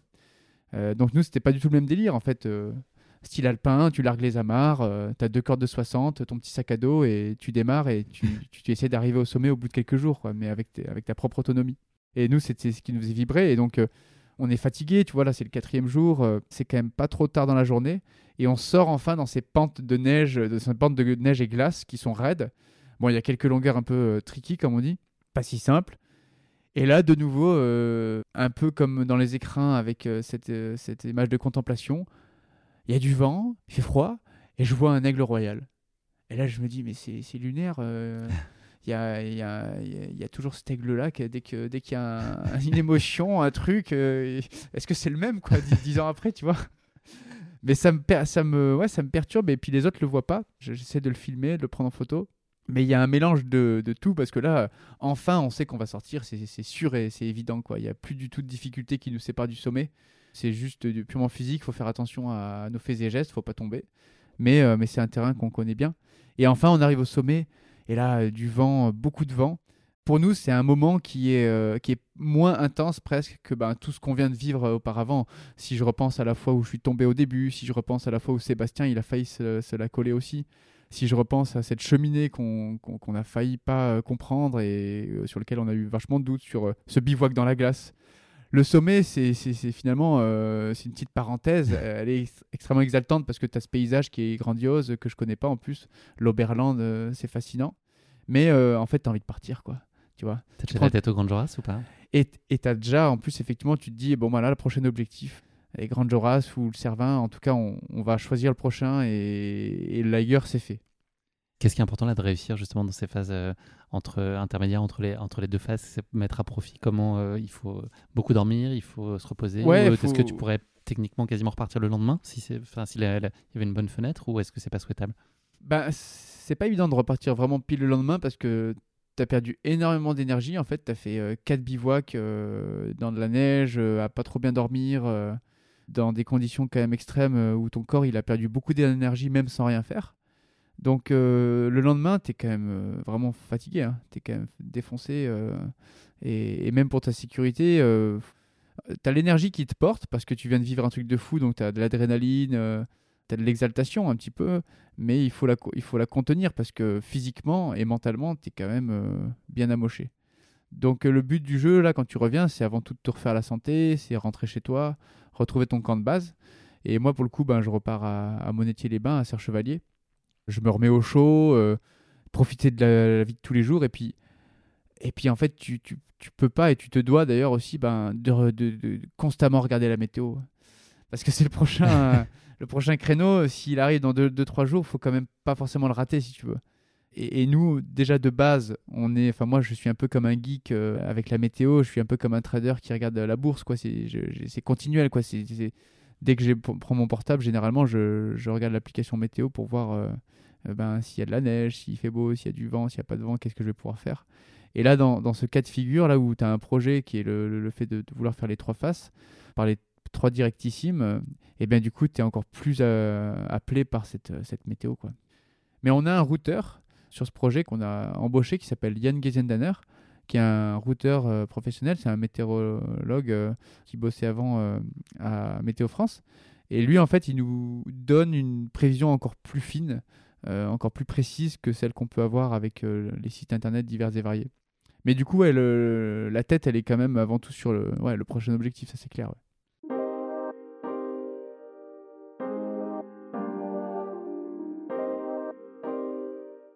Une semaine après, le, 23 janvier, à 6h du matin, là vous vous lancez pour euh, la directe de l'amitié, une voie qui a été euh, ouverte à, l'hiver 74. Euh, c'est quoi là votre principal point d'attention sur cette phase-là? Qu'est-ce qu'il faut, sur quoi il faut être vigilant et c'est quoi là aussi votre peut-être votre zone d'inconnu? Bah là, on repart effectivement sur les Joras, donc c'est le deuxième objectif. On est rodé. Liger nous a permis vraiment de pouvoir commencer l'ascension, enfin commencer l'objectif, l'aventure, on va dire avec un grand A de la plus belle des manières, j'ai envie de dire, parce que c'était la, phase la plus dure. Et donc là, les Joras, finalement, c'est un projet de, de moins grande ampleur sur le papier. Euh, la voix en elle-même, elle a déjà été euh, répétée euh, quelques fois en été notamment. et nous, le but du jeu, c'est de, de, rajouter du coup un petit piment. parce qu'on a envie à chaque fois, dans chaque phase, en fait, de, de se rajouter, voilà, de se faire un challenge, quoi. Et, en fait, Léo et Sébastien avaient déjà eu fait euh, dans le passé des, des, voies qui étaient historiques, classiques, euh, habituellement grimpées de manière mixte, c'est-à-dire euh, à la fois en escalade libre et en escalade artificielle. Donc on l'a déjà un petit peu dit sur, sur Liger de quoi il s'agissait. Et, vous, ce sera libre. Et donc voilà, sur les Joras, là, ça sera libre. Le but du jeu, ça sera de libérer les longueurs. Et, quand on n'arrive pas à grimper une longueur, du coup, sans céder des, des coinceurs, et bien du coup, on redescend et il faut la retenter à nouveau. Et sincèrement, ça va complètement à, l'inverse, si tu veux, de, de ce que à la base un alpiniste euh, fait. Un alpiniste, il fait au plus efficace. Si c'est pas beau, c'est pas grave. Si c'est pas euh, comme, comme l'éthique de l'escalade le veut, c'est pas grave. Le but du jeu, c'est d'arriver au sommet. Là, il faut qu'il y ait un des membres de la cordée qui le fasse, c'est ça Là, il, il faut qu'il y en ait un des membres de la cordée qui fasse la longueur en libre, qui l'enchaîne en gros, qui fasse tous les mouvements et euh, en tête. C'est les deux points les plus importants. On peut avoir placé les, protections à l'avance, mais par contre, euh, il faut l'enchaîner en tête. Et en fait, la Direct de l'Amitié, c'est quand même une voie qui est mythique, qui est malgré tout très peu parcourue, très peu répétée, mais peu documentée. C'est aussi qui est très peu documentée. Voilà, on a quelques topos qui traînent ici ou là. On a des copains qui, euh, qui se sont engagés, mais certains ont fait demi-tour dedans. Euh, il y a un mythe qui se crée un petit peu autour de cette voie, qui est, qui est effectivement ouverte par des grands noms en plus. Et là, on s'engage euh, dedans avec pas mal de fougue d'énergie, euh, mais aussi beaucoup de, concentration quant à l'idée de se dire allez, il faut qu'on donne le meilleur de nous-mêmes pour essayer de, faire honneur un petit peu à l'alpinisme français et essayer d'honorer euh, ce cahier des charges qui était de libérer les longueurs. Et en fait, on découvre une voie déjà qui est magnifique. Il y a des plaquages au début, c'est super beau, c'est en bonne condition. C'est génial, c'est plus long que prévu à chaque fois, comme comme c'est souvent le cas en montagne finalement. Mais là encore plus. Euh, chaque longueur nous demande euh, plus de temps qu'on ne l'imaginait. Chaque longueur grimpe en fait. Il n'y a pas un mètre qui est vraiment facile. Euh, je dirais au bout de, de, 300 mètres au-dessus de, de l'arrimée, du démarrage de la voie, enfin de la face, et ben à partir de ces 300 mètres, là, boum, chaque centimètre est, est quand même une forme de corvée. Et on arrive devant euh, le headwall. En gros, c'est la partie sommitale euh, la plus raide. C'est déversant pendant, euh, pendant peut-être 500, enfin les 400, 500 mètres environ. Et c'est ponctué de plein dévers comme ça, plein, plein de petits dévers. Et là, on, arrive sur un rocher qui est incroyable. Genre, c'est orange, c'est bon, c'est raide, c'est fissuré. Et c'est le royaume du dry tooling. Alors, le dry tooling, c'est euh, c'est cette notion, enfin, c'est cette euh, grimpe avec les piolets, avec les crampons. Euh, et donc, on, grimpe avec les gants et on se protège avec nos coinceurs. Et en fait, les lames des piolets viennent s'incruster dans les fissures et ça nous permet de pouvoir tenir.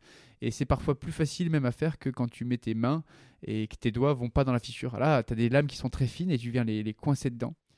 Et du coup, Seb, tu vois, par exemple, le deuxième matin, il part pour euh, libérer la, la première longueur difficile de la face. Donc, c'est le début des hostilités, si, euh, si je puis dire. Et là, euh, c'est juste l'aube, là, le jour se lève. Seb part dedans. Et au bout de 4 mètres, il se bat, il se bat, il essaye de coincer les lames dans les fissures. ses, ses crampons zippent un peu. Nous, on est juste en dessous, 2 mètres en dessous. On l'assure avec les cordes. Et là, bam, il tombe complètement dans le vide. Alors, il fait pas, il fait pas beaucoup de, mètres, contrairement à moi à Liger. Il fait peut-être un mètre à peine, tu vois, parce qu'il était proche de son coinceur. Et là, un peu pareil qu'à Liger, on se dit, mais là, on n'arrivera jamais à libérer, en fait. parce qu'il y a beaucoup de voies après, des longueurs qui sont dures. Et finalement, il redescend, euh, il repart dedans, et il l'enchaîne. Et là, ça nous galvanise, ça nous met une énergie de dingue. Donc après, la longueur du tube, ben, il essaye, il se bat, il se bat, il tombe à nouveau. Alors il casse son, son connecteur euh, entre son baudrier et son piolet. C'est pas grave, il continue la longueur, il sort, et après c'est à moi derrière de, de la faire en tête euh, pour, pour l'enchaîner. Et je me bats, je me bats, je me bats, je profite de l'expérience de Seb, il me donne un peu les méthodes de loin. de- Enfin c'est complètement absurde comme scène parce que en alpinisme normalement tu vis pas ça. Là il faut te dire qu'en fait ton collègue il est en haut, il est désencordé totalement, il a pas de corde. T'as ton, ton autre collègue qui t'assure en bas, et toi, tu es en train d'en chier entre les deux, et t'as l'autre qui te dit genre, ouais, prends à droite, prends à gauche, prends à droite. alors qu'il a déjà fait la longueur, on aurait pu monter d'un cran si tu veux. Mais non, nous, il faut qu'on le fasse en libre alors. A- c'est important, on, on, on, on dit, tiens, tu vois, c'est, on, on est attaché à ces valeurs. Et donc, euh, je me bats, je sors la longueur. Et là, du coup, on a un sentiment de, de confiance, on se dit, ouais, ça va être génial, on va faire la suite comme ça. Et en fait, euh, grosse déconvenue la prochaine longueur qui est devant nous, on le savait pas, enfin on l'imaginait un peu, mais elle est extrêmement raide, déversante. C'est une fissure euh, qui, qui, paraît impossible à faire euh, en libre à première vue. Et du coup, moi, je, passe en escalade artificielle cette euh, longueur. Et je dis aux gars, là, les gars, je crois qu'on va pas pouvoir y arriver. quoi. Si on, si on veut la libérer, cette longueur, il va falloir du temps. Il va falloir pre- presque une journée entière dédiée à comprendre comment grimper en libre, avoir les méthodes, etc. Donc on laisse tomber cette longueur. C'est un petit peu de frustration parce qu'on se dit, ben tant pis, on n'aura pas euh, libéré toute la voie, toute la directe de l'amitié. Mais pour autant, euh, on perd pas espoir et on reste quand même encore gaillard sur la suite et on se dit, allez, euh, c'est pas grave, il y en a qu'une, mais euh, on essaie de, faire le reste. Donc on se bat encore à nouveau sur les longueurs du dessus. On fait un bivouac, un dernier bivouac à l'arrache avec des, lits suspendus qu'on a amenés, qu'on qu'on hisse dans nos sacs, qui sont des matelas gonflables qu'on gonfle et qui nous permettent d'être à plat parce que dans cette face, il n'y a aucune vire qui est correcte pour pouvoir euh, se mettre les fesses à plat et euh, imaginer dormir tranquille.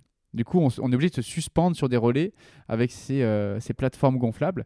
Et ce, ce- ce der- cette dernière nuit, eh ben, euh, pour la petite anecdote, euh, le matelas de Seb, eh ben, du coup, il frotte un petit peu trop sur la glace, euh, mais où il y a des petits bouts de rocher un peu saillants. Et psh, ça fait percer le, le matelas. Du coup, il se retrouve avec une sorte de demi-hamac euh, hyper inconfortable. Donc, euh, il faut toutes les, toutes les heures qu'il regonfle un petit peu. Et enfin, le dernier jour, ben pareil, euh, Léo se bat dans une longueur pour la faire en libre. euh, C'est super beau à voir. Euh, le rocher est encore magnifique. Le vent commence à se lever. Là, on commence à avoir vraiment froid. On se dit qu'il va falloir qu'on sorte. Et on arrive enfin sur une section un peu plus facile euh, sur la partie sommitale. Et on sort sur l'arête fêtière, euh, co- comme on dit. Et, et là, euh, là, on se galvanise parce qu'en fait, euh, on a fait les deux projets les plus difficiles, si tu veux.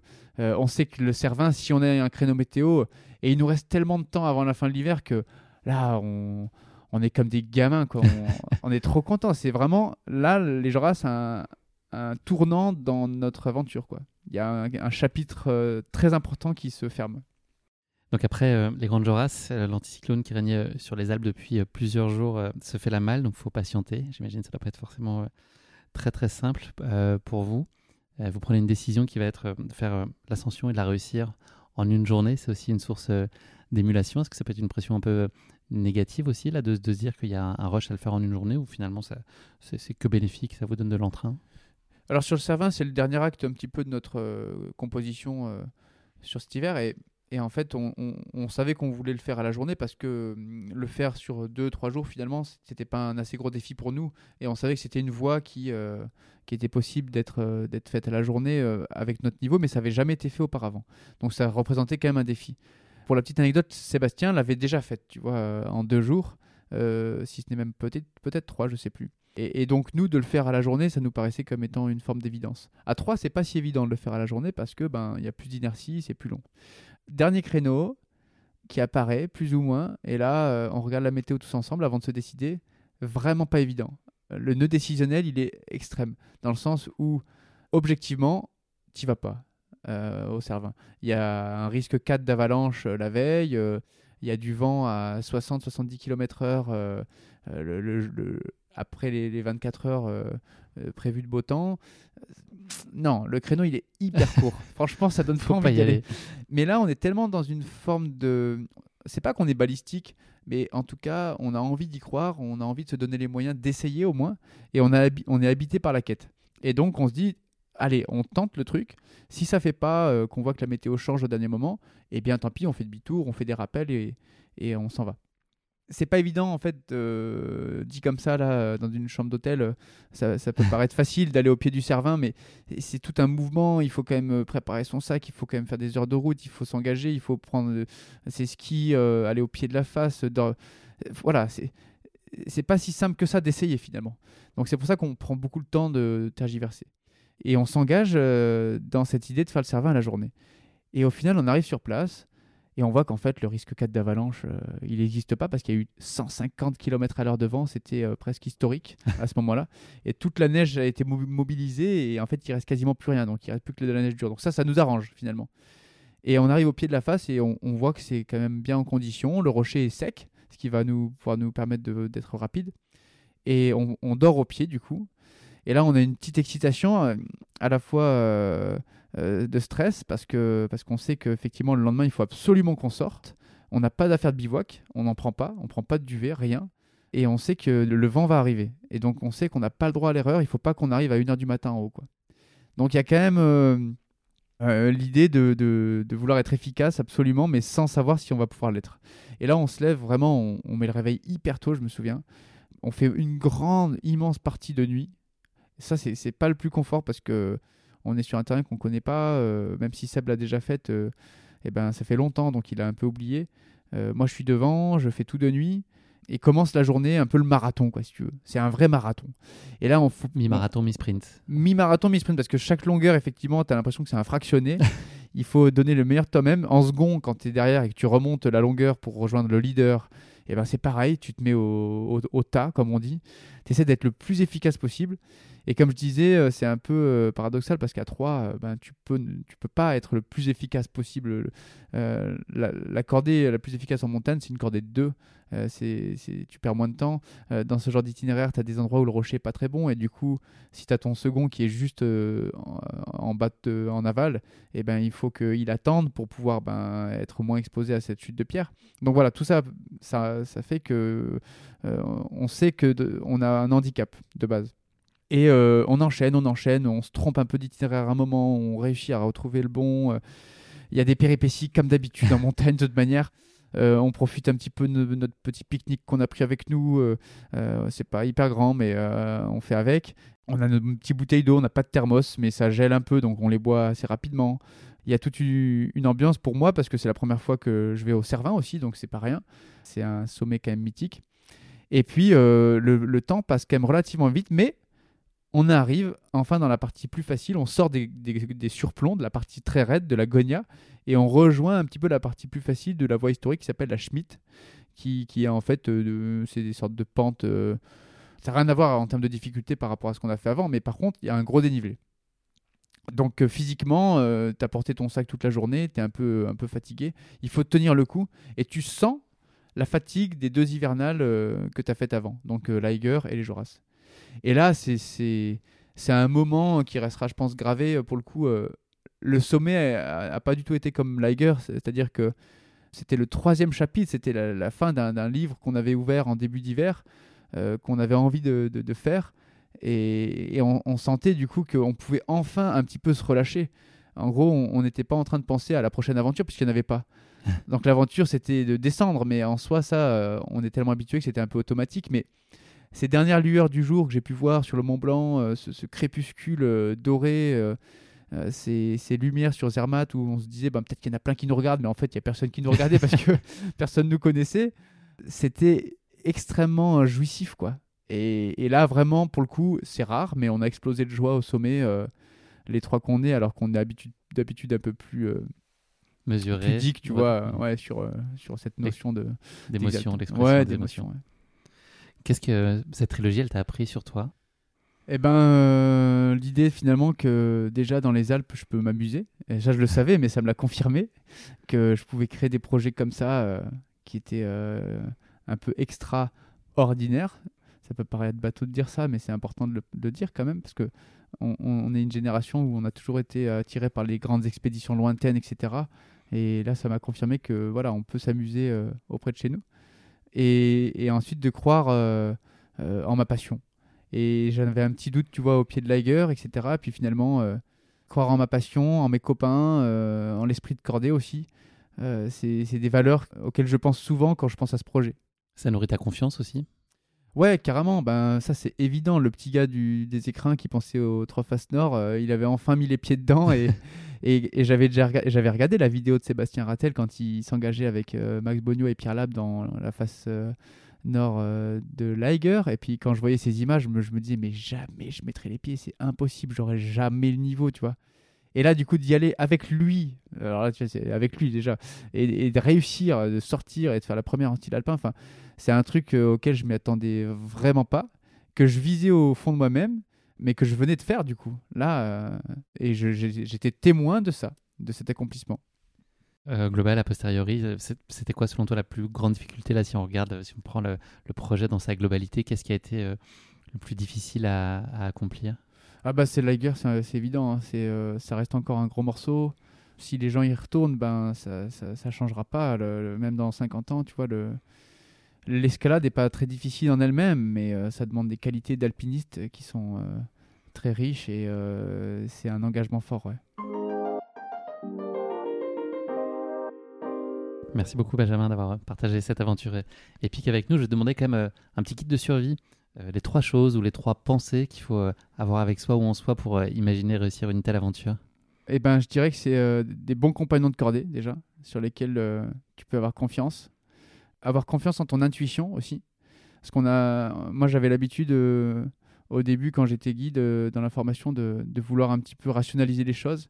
Et en fait la montagne il faut savoir parfois être euh, sur le système 1, c'est-à-dire euh, faire confiance à l'instinct, à, une pensée qui te vient sur euh, le fait que ça va être dangereux, le fait que tu n'as pas envie de t'engager, le fait que tu le sens pas, etc. cette petite phrase, je le sens pas, en fait, elle est hyper importante. Et après, ben, c'est d'avoir confiance en toi, mais de ne pas trop prendre la confiance. c'est un peu ça l'idée. C'est c'est c'est la ligne fine entre humilité C'est un peu tout moi, ouais, parce que la, la, montagne, elle pardonne pas euh, l'arrogance. Si tu penses capable de faire euh, des choses que tu n'es pas capable de faire en montagne, ça peut ça peut coûter cher. Et en même temps, euh, eh ben au bout d'un moment quand même, quand tu as un certain bagage, il faut quand même passer à l'étape supérieure. Et si en plus tu as envie de le faire, ce qui était mon cas, eh ben il faut quand même à un moment donné avoir la confiance et et c'est une forme de préparation un peu mentale euh, qu'il faut, qu'il faut mettre en place avant ce genre de projet. Benjamin, la suite, elle va s'écrire euh, comment les prochains projets J'ai entendu parler d'un projet avec euh, composé d'une lettre et d'un chiffre. Est-ce que ça pourrait être ça, la suite de tes, de tes aventures? Ben complètement. Ouais, ouais. La, suite de mes aventures là pour l'année prochaine, le gros projet que j'envisage, c'est de retourner à Bibil sur la deuxième plus haute montagne du monde, qui est le K2. Et c'est ces deux chiffres qui peuvent paraître rien, mais En fait, pour moi, c'est beaucoup. C'est pas forcément le cadeau en lui-même, la montagne un peu mythique du Pakistan. C'est la quête que, que, je, que je vais suivre en fait pour arriver là-haut. c'est pas forcément, comme je disais le résultat qui m'intéresse. si j'arrive au sommet du K2, c'est top, je vais tout faire pour. Hein. Mais avant tout, ce qui va m'intéresser, c'est comment je vais préparer ce, projet. Et je vais essayer de découvrir des, d'explorer des cases que j'ai pas encore explorées. Et, même à 31 ans, tu vois, de pouvoir euh, voilà, se renouveler dans la manière d'appréhender ce genre de projet euh, et avoir la chance aussi d'avoir des partenaires qui me suivent pour pouvoir euh, ben, prendre le temps pour faire ça. Et ben, c'est quelque chose que quand j'avais 13-14 ans et que je regardais les Jeux Olympiques, tu veux, je, je m'imaginais faire un jour. Et voilà, il, il, faut, il faut être patient et ça se fait maintenant. Donc, je suis très content. Benjamin, c'est la dernière question du podcast. C'est une phrase à compléter. L'aventure, c'est? Euh, L'aventure, pour moi, c'est euh, faire confiance en ses rêves d'enfant. Euh, c'est garder cette innocence qu'on a quand on est jeune et cultiver un petit peu cette rêverie et croire en, croire en soi et, lâcher les amarres voilà, pour, pour aller jusqu'au bout. Oser se donner les moyens aussi. Ouais, c'est de l'audace, c'est un mélange d'audace, d'intuition et d'inconnu. Et, et, ça, pour moi, l'alpinisme, ça, ça, ça reflète complètement cette idée d'aventure. Merci beaucoup Benjamin pour ces échanges passionnants. Bravo à vous trois pour cette euh, ben, très belle trilogie, puis votre détermination euh, sans faille, puis ce très bel euh, accomplissement. Bonne chance dans la suite de tes projets. On va suivre ça et tous les auditeurs du podcast avec beaucoup d'intérêt, avec beaucoup d'attention. Voilà, on te souhaite le meilleur pour la suite. Merci pour ce temps privilégié à échanger avec toi. C'était très chouette. Merci à vous. À bientôt. À bientôt. Merci d'avoir écouté cet épisode. Si vous l'avez écouté jusqu'ici, c'est qu'il vous a probablement plu. Alors n'hésitez pas à noter le podcast et rédiger un avis sur votre plateforme d'écoute favorite. C'est essentiel pour soutenir ce travail indépendant. Et pour être sûr de ne manquer aucune aventure épique à venir, n'oubliez pas de vous abonner sur votre plateforme d'écoute habituelle. Cela ne vous prendra que quelques secondes et ça change beaucoup de choses pour le podcast. Merci pour votre soutien et pour votre fidélité. Et rendez-vous dans deux semaines pour vivre ensemble une nouvelle aventure épique, évidemment. Et si vous voulez vibrer d'ici là avec des histoires de course à pied hors du commun, courez écouter mon autre podcast, Course épique.